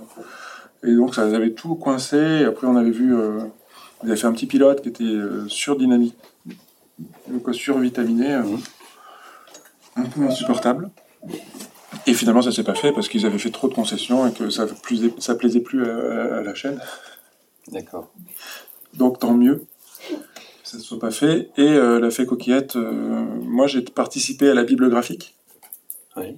Donc j'ai redessiné tous les personnages, j'ai rem- j'ai remieux précisé tous les lieux parce que c'est pas du tout le même. euh, ça fonctionne pas pareil un dessin animé et un livre. Bien sûr, oui. Un dessin animé, il faut que les décors soient cohérents du début à la fin si on fait un travelling. Alors que dans un livre, si tu as une maison avec trois fenêtres dehors et puis tu es dedans, il n'y en a qu'une, c'est pas très grave en fait. Alors que le dessin animé, il y a plus de rigueur, il faut que. Donc j'ai tout redessiné. Et euh, j'ai un peu, j'ai assisté à toutes les étapes, euh, mais c'est énorme comme travail. Au bout d'un moment, je et puis euh, c'était pas si bien payé que ça. Donc j'ai arrêté. Non, mais vraiment, quoi, j'avais d'autres choses à faire. Mhm. Ils auraient bien voulu que je continue comme conseiller bénévole, mais. Donc je leur ai fait confiance, parce que c'est leur métier, et je suis content de ce qu'ils ont fait, c'était chouette. Mhm. Et Pomporo, c'est un peu pareil. D'accord. J'allais voir, je donnais des conseils, je disais non, ça je le la, pas même, comme ça. c'est les mêmes boîtes qui ont Non, fait pas du tout, non. Pas du tout, d'accord. Ok. Mais, euh, mais moi, je suis content. Après, c'est un côté un peu plus cartoon, mais c'est normal. Ouais. Et euh, ils peuvent pas faire euh, une image comme celle-là euh, animés, donc ils sont obligés de simplifier un peu. Ouais. Mais ils ont quand même gardé l'ambiance et l'idée quand même de la forêt, et c'est tout doux, et ça me plaît bien, ouais. Après, j'ai pas regardé tous les épisodes. J'étais hyper content au début, j'ai vu les, les premiers animatiques de 3 secondes, des personnages, tout ça, je suis pas content. Première euh, 10 secondes d'animé, je regarde, et puis après les premiers épisodes, puis au bout de 10 épisodes, j'ai compris, j'arrête de regarder. Avant de donner la parole à, à la- aux gens qui, sont, qui nous font l'amitié d'être là, je, je voudrais en dernier, apporter un dernier point qui est euh, les échappatoires à la littérature de jeunesse. Et notamment, vous avez publié chez Helium deux livres de dessins d'humour, hein, euh, L'art à la table, euh, qui met en scène des artistes pour le- avec leur nourriture préférée, et puis, euh, et puis Conte de fesses, sous Ouais. le pseudonyme de Benjamino Caldo. Ouais. Ah non Là, vous n'avez pas assuré, hein pas. Alors, si j'assume, mais c'est que j'ai pas envie que les gens l'achètent en disant tiens, nouveau Benjamin Chaud, et ils le prennent et ils le lisent pas, ils l'offrent D'accord. un enfant. Ah, d'accord. Et, et- et, euh, et bientôt va sortir la fin octobre euh, Ouais. Les Romantiques, Ouais. hein, sous-titré 60 classiques de 61. la littérature. Ah ouais, c'est marqué 60. Hein. Non, mais ils sont plantés. Ah d'accord, On en a parlé tout à 61 l'heure avec l'éditrice. classiques de la littérature en version érotique. Ça sera euh, chez euh, Robert Laffont. Ouais. Donc là, ça y est, vous êtes parti sur les. Bah, c'est à cause du confinement. Ouais. Ah oui, c'est ça. Non, Mais ça fait du bien de partir un peu. Ah bah oui, mais ouais, ouais, ouais. quoi, Ouais. Je, moi, je suis content de pas faire que du dessin pour enfants. Après, c'est c'est c'est dangereux parce qu'on est, on a une étiquette et les gens nous attendent là et ça fait un peu pervers de, de faire autre chose, Ouais. surtout ça. Mais euh, moi, ça me plaît. C'est puis je le fais. c'est- C'est c'est jamais euh, que rigolo quand même. Hein, faut, faut pas déconner non plus. Ouais. Mais euh, c'est c'est quelque chose qui m'amuse et que je fais. Et la ratable, c'était avec Gilles Bachelet qu'on se faisait un petit duel de dessin sur Facebook. Et les contes de fesses et euh, les romantiques, c'est des dessins que je. C'est pas, même pas prépublié, que je, balance sur les réseaux sociaux en fait. Avec euh, cette, ce, petit plaisir de je suis pas assez bête pour euh, l'envoyer, si, clac. Trop tard. Et, et voir la réaction tout de suite des gens. C'est assez chouette pour ça, le, le- le- le- les réseaux sociaux. Ouais. Après, il faut faire attention que ça prenne pas trop de temps dans la journée. Ouais. Et c'est quand même euh, de l'image éphémère, euh, qui est pas, euh, qui est moins riche que l'illustration, mais qui m'amuse. Et ça amuse aussi des, des éditeurs qui me demandent, quand j'ai fait une soixantaine de, de postes, si on peut pas en faire un livre. Mais moi, je les ai pas conçus euh, pour être des Pour livres être livre, ah, d'accord. D'accord. Vraiment, moi, c'était pour faire l'idiot sur les réseaux sociaux. hein. Et euh, après, quand euh, Sophie Giraud, pour euh, les deux, là, m'a dit, mais on en fait un livre, j'étais content. Parce que les dessins étaient déjà faits, j'avais plus qu'à toucher les sous. et euh, après, il y a, et puis ça, ça, me, ça me légitime un peu. Quand je perds pas mon temps sur les réseaux sociaux, mais je fais des livres, en fait. Ouais, ça en fait. Oui, oui, ça permet comme ça de vous dédouaner des réseaux sociaux en fait. Euh, Et, puis ça me fait ça me fait progresser quoi ça me fait évoluer. Je vais, je vais, vers du dessin un peu moins mignon euh, plus quoi pas plus réaliste mais euh, plus adulte on va dire. Et du coup là d'avoir fait les, les romantiques ces dessins là j'ai été contacté par un auteur de bande dessinée plus sérieux qui a vu mes dessins qui trouve ça chouette et qui m'a écrit qui a écrit et que j'ai dessiné une bande dessinée qui est bien 54 pages 56 pages 6 pages que j'ai fini et que, qui, qui est en train d'être mise en couleur et qui est pour ados et dont j'ai pas le droit de parler mais euh, mais moi je suis content comme tout d'avoir fait ça et, et ça me renouvelle et ça m'a pris l'année dernière hein, quand même bon. On n'en dira pas plus alors. mais j'ai pas le droit en fait Par contre, Ouais. en novembre, vous sortez aussi euh, Ma folle vie de dessinateur. Ouais. Comment faire son autoportrait en, en toutes circonstances? C'est chez Helium, ça aussi. c'est chez Eliam ouais. C'est c'est fait partie des trucs que je fais aussi sur pour les réseaux enfants ou sociaux pas non, c'est pour hein, illustrateurs c'est- Non, non, ouais. c'est c'est un délire ça fait rire Ouais, que les illustrateurs C'est ça, ouais. mais c'est du- euh, c'est de niche. l'entre-soi, c'est un livre de niche ouais. C'est l'entre-soi. ouais Aussi au même format. Non, c'est plus grand. Il est plus grand, il est, il est- il est comme ça. Bah oui, quoi, ça, ça, ça rentrait pas dans un carré. Mais ça, c'est c'est parce que je suis bête aussi. euh, je fais jamais mes dessins du même format. Du coup, après, quand il faut en faire un livre, je suis obligé de les refaire. Mais euh, du coup, ouais, c'est euh, c'est des dessins, de, des autoportraits. Après hein. Mais ça fait rire que les, les professionnels du livre. Mais, mais c'était, encore une fois, c'est des trucs que je. C'est une petite discipline quotidienne. Le matin, je passe une heure à faire un autoportrait, je le balance sur la toile et j'essaye de voir la. Après, ça me cache toute ma journée parce que je suis toujours en train de regarder si j'ai des likes ou pas, de répondre, de répondre à, tous les commentaires parce que je me dis que si je réponds aux commentaires, ça va mettre l'image en avant encore. Il faudrait que j'emploie, quelqu'un. ouais. Chers amis, je pense qu'on a essayé d'explorer un certain nombre de sujets. Peut-être que je peux vous le livrer maintenant, euh, le livrer à vos questions. Si vous avez euh, quelques questions à poser, à l'interroger, n'hésitez pas. C'est le moment. Vous avez aussi des dessins euh, sur Internet, aussi sur Facebook, avec, des, autres- euh, avec des- d'un autre dessinateur qui est Gilles Bachelet. Zil Bachelet. Ouais, ouais. C'est C'est lui qui m'a attaqué en premier. Il avait envoyé un dessin de Pomelo découpé en rondelles, euh, alors que je ne le connaissais pas. Je me suis dit, mais qu'est-ce que c'est que ce psychopathe? Et euh, il a fallu que je. Quoi, le, le mieux- le mieux à faire, c'était de répondre par un dessin, quoi. Et, euh, et puis donc, on a fait une joute, et c'est comme ça que moi, j'ai. Parce que le. le- je vais pas dire de gros mots, mais ce sale traître, il s'applique. Il fait, il fait des aquarelles, ancrées, tout ça, nickel. Moi, je, sur Facebook. au début, je mettais vraiment des dessins tout pourris, quoi. Comme là, clac, une photo, et hop, c'est balancé sur la, sur la toile. Gilles, il s'applique, il prend du beau papier, il, il fait des détails, il, il gomme, tout. Et du coup, ça m'a, ça m'a, il fallait que je me mette au niveau. Un peu, pour répondre. Et du coup, ça m'a un peu forcé à, à m'appliquer plus, ouais. Et puis après, de passer sur Instagram, euh, encore plus, parce que Ouais. il y a, y y un plus grand niveau hein, de, de, de graphiquement par rapport à Facebook. Ouais. Bah oui, Facebook c'est un peu un bitoche. hein. Cas, vous êtes suivis hein, Sur, euh, sur sur Instagram. réseau. Ouais. Oui, oui, peut-être. Ouais, ouais, Ouais, ouais, ouais. bah oui, bah. Non mais c'est ça, c'est marrant parce qu'après, il a- et puis les gens ne le disent pas, quoi. et ça- ça- je le vois pas trop. Bah, Il y, a- il y a plein de fantômes en fait. Et bah, après, qu'il y a des gens que je je connais pas qui viennent me voir, qui disent ah ton dessin hier était euh, un peu osé quand même. D'autres questions? Oui. Par rapport à, à- à l'image qu'on vient de voir là sur le travail d'illustrateur, où on vous voit avec plein de crayons, euh, par rapport à votre technique, est-ce que vous travaillez euh, manuellement et qu'ensuite vous travaillez sur ordinateur? Comment ça se passe? Ça dépend. Ça dépend. Ça, c'est à la main. Mais euh, tout est à la main. De toute façon, c'est bête comme euh, réponse. Mais ça, c'est au crayon de couleur. Vraiment. Donc, c'est cela.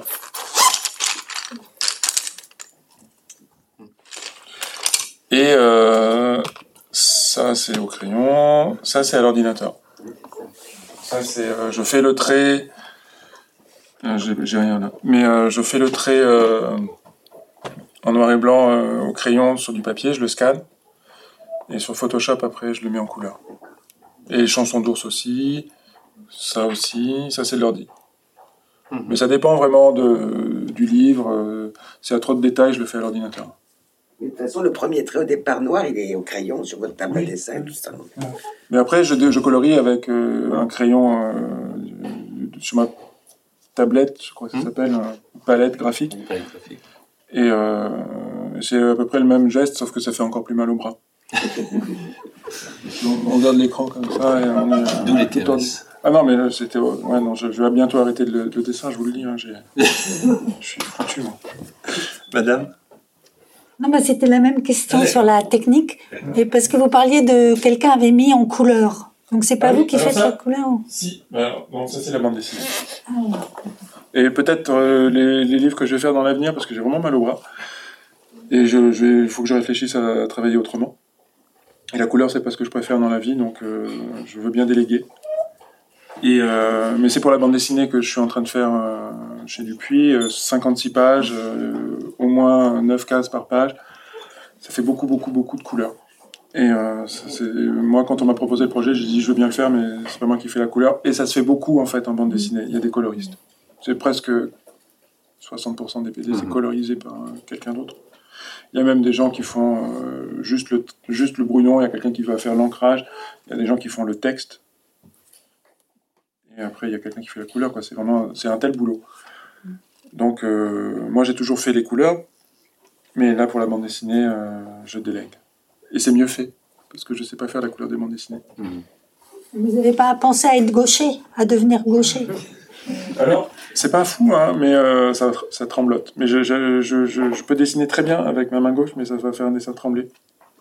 Mais euh, à l'école, on faisait des exercices, euh, on fait des dessins qui sont plus justes avec la main gauche, parce qu'elle fait moins de joliesse. On est moins dans l'éthique graphique, le petit plaisir. Là, elle dessine vraiment l'essentiel. Mais c'est pas. Je suis pas encore un. C'est encore perfectionné. Ça tremble un peu. Merci. On dirait du Johnson je fais la Oui, madame. Bonsoir. Bonsoir. Merci pour votre présence. Euh, J'aimerais savoir si vous avez gardé vos dessins de quand vous étiez petit. Certains peut-être. Et si oui, quel regard vous, vous portez sur euh, ces premiers croquis? Alors, ils sont dans le grenier chez mes parents sûrement. Hein. Mais euh, où? Je sais pas. Je m'étais gardé un, dessin euh, que j'aimais bien, une caricature d'un prof d'allemand, je crois, euh, que j'avais gardé. Je me disais, je le, je regardais quand je serais plus grand, je l'ai perdu. Mais par rapport à, ça, j'ai un, souvenir qui est presque un dessin. C'était une, sculpture sur neige que j'avais fait quand j'étais tout petit. J'avais fait un, buste de cheval en neige. Et il était magnifique, ce buste de cheval en neige. Il avait les naseaux frémissants, l'œil fou, on aurait dit une statue grecque. J'étais tellement fier que je l'avais, j'avais demandé à ma mère de me prendre en photo avec. Et quelques années plus tard, j'ai revu la photo. et j'avais une patate en neige. Et, euh, et ça a été un apprentissage important pour moi. Ça veut dire que j'ai une image mentale de ce que je fais. Et vous voyez un dessin, moi j'en vois un autre. Vraiment. Hein. Moi j'ai l'impression que c'est réaliste et que la perspective est bonne hein, quand je. Et, vraiment ça m'empêche de voir mes dessins. Parce que moi j'ai l'impression d'avoir fait un truc et c'est pas exactement ce que c'est. Mais c'est pas grave.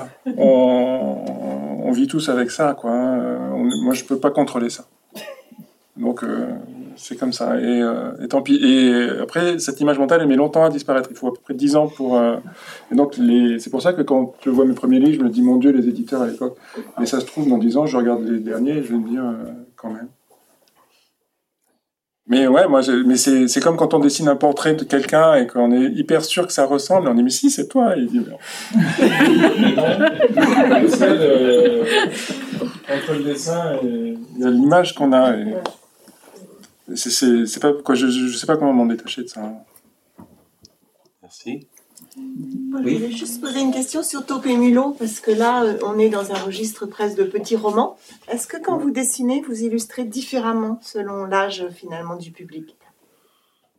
Ouais, forcément, quand même. Mais euh, après, c'est parce que j'ai moins de place. Hein, et que Henri, il, il, prend tout.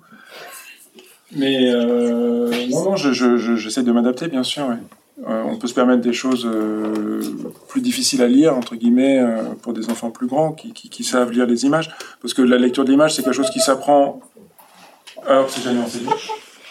Mais c'est dommage. ça, si on avait du temps, on pourrait en parler. Hein la lecture de l'image parce que c'est la première lecture qu'on sait faire, mais on l'a appris tous euh, empiriquement en fait. Hein. Il n'y a, pas a pas de cours de ça parce que déjà les, enseignants ne sont pas formés et euh, personne n'est formé en fait à part les illustrateurs. Et euh, moi je le vois quand on, regarde, même dans la presse, quand il y a des critiques de livres, ça va être sur le texte les mots nouveaux, euh, qu'est-ce que ça, qu'est-ce que ça évoque. Et après, il y a une ligne un peu lapidaire euh, avec les images colorées et euh, naïves de machin truc. Naïve, c'est, pas quoi. tu dis, c'est un journaliste qui sait pas, qui, a jamais appris. Il a fait des études littéraires et puis voilà quoi. on l'a collé à la jeunesse, mais il n'a pas de connaissance d'image. Et mais ça, ça n'a rien à voir avec la question. Euh, c'est euh, moi, je, oui, je, après c'est quelque chose que je, je, je, garde pas trop euh, en tête l'âge du lecteur. Pas pour des enfants de 7 ans ou des enfants de 6 ans. je, moi, je leur fais confiance. Ils vont bien trouver ce qui, un truc à se mettre sous la dent dans mes images. Et je travaille aussi pour les parents lecteurs, pour, euh, pour les autres illustrateurs. J'essaie de me faire plaisir à moi, en tout cas, avant tout. Mais je, me dis ça, quoi. C'était à l'école, je me suis rendu compte, quand je me faisais plaisir à faire les, les sujets, j'avais des meilleures notes que quand j'essayais de, plaire aux profs. Et c'est pas possible de, de, de, de- de- d'aller à- au devant d'une attente de quelqu'un qu'on connaît pas, en fait. Les enfants. Franchement, euh, ils aiment Choupi, quoi. Donc, euh, je pense pas trop à ça quand je travaille. Ou alors je pense à l'enfant que j'étais moi à l'époque, j'essaie de me souvenir de ce qui me plaisait. Et encore, quoi, je... Merci. Une dernière question. Vous avez, pour, pour, les, pour les Américains, Ouais. euh, donc vous avez fait tomber la, la, la goutte d'eau sur le petit garçon blond. euh, je sais plus dans quel pays euh, euh, on a interdit, censuré Winnie l'ourson parce qu'il était tout nu. Est-ce que vous accepteriez de mettre une culotte à pompon ours pour les États-Unis? Ben, euh, moi j'ai un livre qui... C'est lequel? C'est celui-là Voilà, c'est pas celui-là. Bon, il y a un pomelo. Tous les pomelos sont traduits en Iran, je suis super content. Et par contre, ils m'ont censuré toutes les limaces qui s'embrassent. Et euh, je sais plus. Je pense pas que c'est dans celui-là. Il y avait euh, deux limaces qui s'embrassaient sur la bouche. Ah, euh, non, c'est pas dans celui-là. Et ils ont effacé la bouche, en fait. Pour pas que les enfants aient des idées d'embrasser des limaces ou je sais pas quoi. Et il y avait aussi euh, deux crapauds qui s'embrassent et ils les ont un petit centimètre, donc c'est un, un bisou dans le vide. Et par contre, dans celui-là, qui est traduit, euh, je, peux- je peux le, ouais. je le reprends. Allez. Là, il y a- on voit le trou de balle de Pomelo et il est resté en Iran quand même. Quelle audace Mais euh, en effet, il y, a des, il y a des trucs comme ça. Il y a un truc qui est moins drôle euh, sur Pompon Ours. Qui est, je veux bien que tu me passes euh, Oui. Chanson d'ours. Celui-là, ouais. Qui est traduit en russe. Et euh, Poutine a passé une loi super qui interdit de faire la promotion de l'homosexualité. Et donc là, il y a des, des arcs-en-ciel. Et du coup, l'éditeur russe s'est auto-censuré. Il a dit Est-ce que ça te gêne si on fait jaune-vert, jaune-vert, jaune-vert Moi, ça change pas l'histoire. Si ça peut passer en Russie. En même temps, je me sens un peu. Euh, euh, laissant tomber euh, une communauté. Mais après, je ne fais pas le poids contre Poutine. Je sais pas quoi. Je... Donc j'ai dit, euh, c'est toi l'éditeur, tu fais comme tu penses. Moi, ça change pas mon histoire. C'est pas, c'est pas, c'est pas un drapeau euh, gay power euh, dans mon livre, quoi. C'est juste un arc-en-ciel. Ça me glace d'en arriver là. Mais euh, moi, j'ai, euh, l'éditeur, il est russe. Euh, si le livre peut être lu par des enfants russes, moi, je, je pensais que c'était. On va arrêter là parce que je suis- voilà, je suis obligé, on a- on a- le temps Il y passe. d'autres questions. euh, J'imagine, mais enfin là, on, vraiment à, à on va, remercier. on va euh, arrêter. ouais. Vous venez d'écouter un podcast de la Bibliothèque nationale de France. Retrouvez les conférences, rencontres et créations de la BNF sur toutes les plateformes de podcast ainsi que sur le site bnf.fr.